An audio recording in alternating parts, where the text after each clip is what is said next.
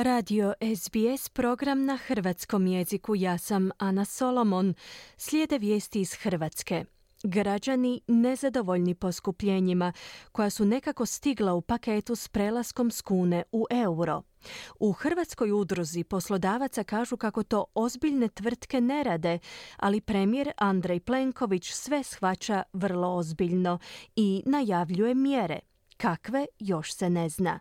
Druga tema vezana uz promjene koje su nam stigle s novom godinom na području grada Buzeta u sjevernoj Istri ulazak Hrvatske u šengensko područje i ukidanje granice sa Slovenijom donijeće ozbiljne promjene. U Osječko-Baranjskoj županiji pohvalili su se da su treća kontinentalna županija po turističkim brojkama u protekloj godini, ali da žele biti još bolji.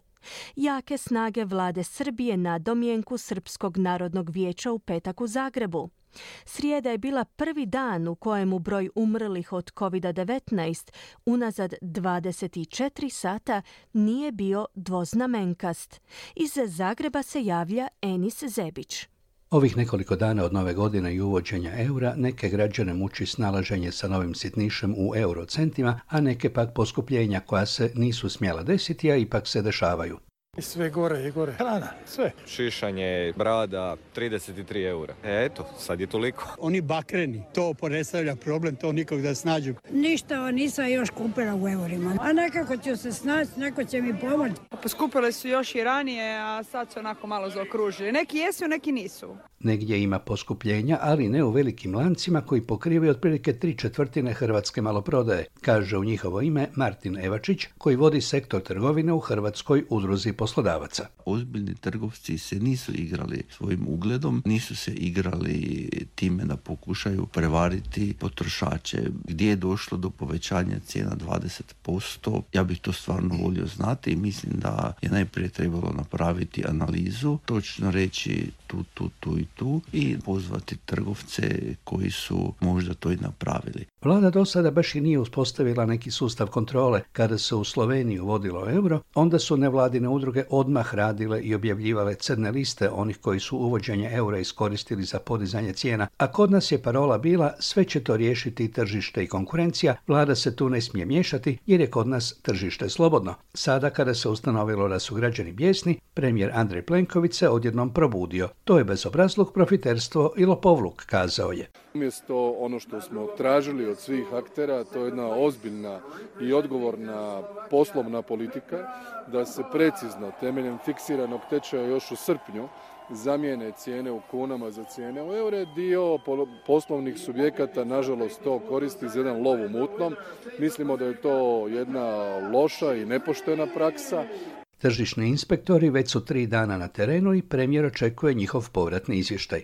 I kad je riječ o uslugama, jer usluge su ovdje trenutno najvidljivije, ljudi odlaze na kavu pa vide da je kava skuplja, vide da je sok skuplji, odlaze u dućan, vide da su neki proizvodi skuplji, jednostavno do toga ne smije doći. Osobito, to je sad poruka cijeloj e, poslovnoj zajednici, nakon što je Hrvatska država mjerama Hrvatske vlade u godini najveće energetske krize, u godini prehrambene krize, u godini inflatornih pritisaka regulirala cijene struje, cijene plina, cijene naftnih derivata, izašla sa paketom od 27 milijardi kuna da pomogne građanima i gospodarstvu. E onda nije u redu da svi ti koji su profitirali od mjera vlade neopravdano dižu cijene.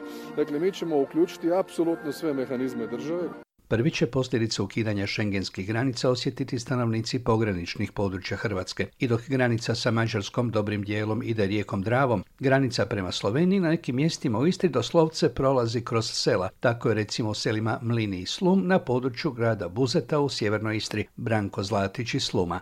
To je vela stvar za svih. Jer ova mala granica tu ne smeta ni čovjeku iz Zagreba, ni čovjeku iz Maribora. Samo nama tu najprvima najviše. U vrijeme Jugoslavije do prije 30 godina nije bilo granice. Miloš Božić. Ja sam se rodio i oni prije mene isto tako, kad nije bilo granice i kad smo slobodno putovali i mi u Sloveniju i Slovenci ovamo. Buzetski gradonačelnik Damir Kajin, inače porijeklom iz nedalekog sela Kajini, očekuje od ulaska Hrvatske u šengenski prostor i brisanja granice sa Slovenijom velike pomake nabolje. Ubrzat će se transport, ubrzat će se promet ljudima, nema više zaustavljanje. Turizam koji onako raste dodatno će pod navodnicima procvjetati kao i trgovina nekretninama na ovim prostorima.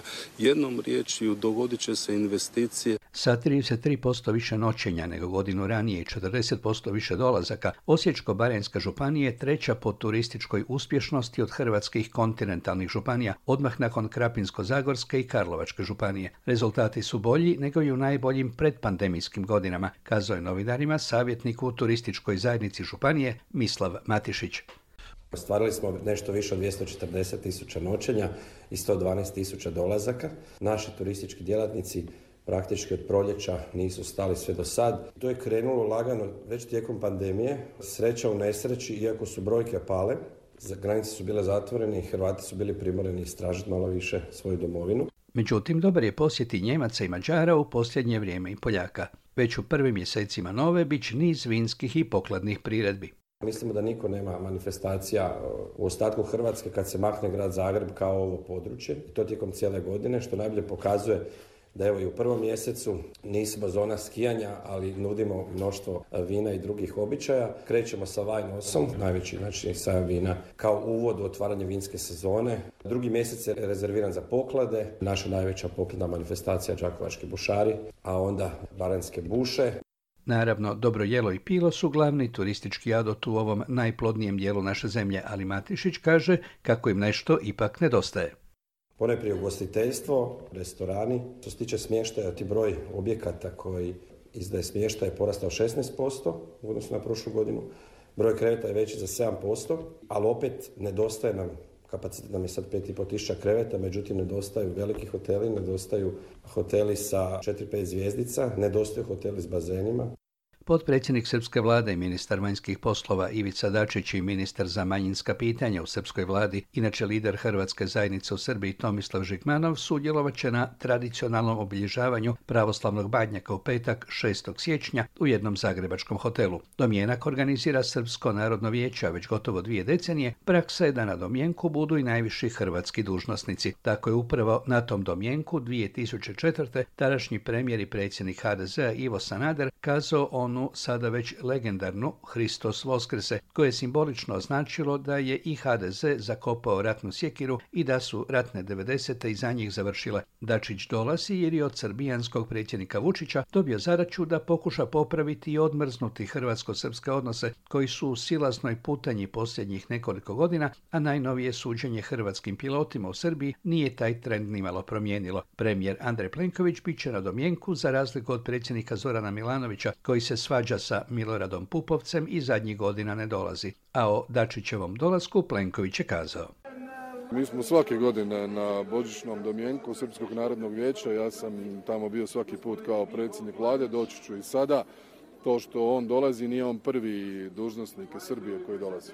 Unazad 24 sata u Hrvatskoj je bilo 385 novo zaraženih od virusa COVID-19, ukupno je oboljelih 2375, od toga su 653 hospitalizirana. U tom razdoblju preminulo je 8 osoba. Srijeda je bila prvi dan nakon punih tjedan dana da broj umrlih od COVID-19 u roku od 24 sata nije bio dvocifren. Rekord je bio u ponedjeljak kada je preminulo 16 osoba. Međutim, i dalje je razina epidemioloških mjera spuštena vrlo nisko. Maske su obavezne samo u zdravstvenim ustanovama, domovima za starije, apotekama, ali nigdje drugdje. Ako sa maskom uđete u prepun tramvaj ili autobus, bit ćete jedini ili će vas maksimalno biti dvoje-troje. A kako je tu i gripa, onda ima mjesta za oprez i više nego to većina hrvatskih građana misli da treba. O kombinaciji raznih vrsta plućnih bolesti govorili smo već i u našem prošlom javljanju, ako se sjećate. Ja se nadam da za tjedan dana neće nastupiti u Hrvatskoj eksplozija korone kao rezultat novogodišnjih slavlja i da se vi na drugom kraju zemaljske kugle pazite koliko treba.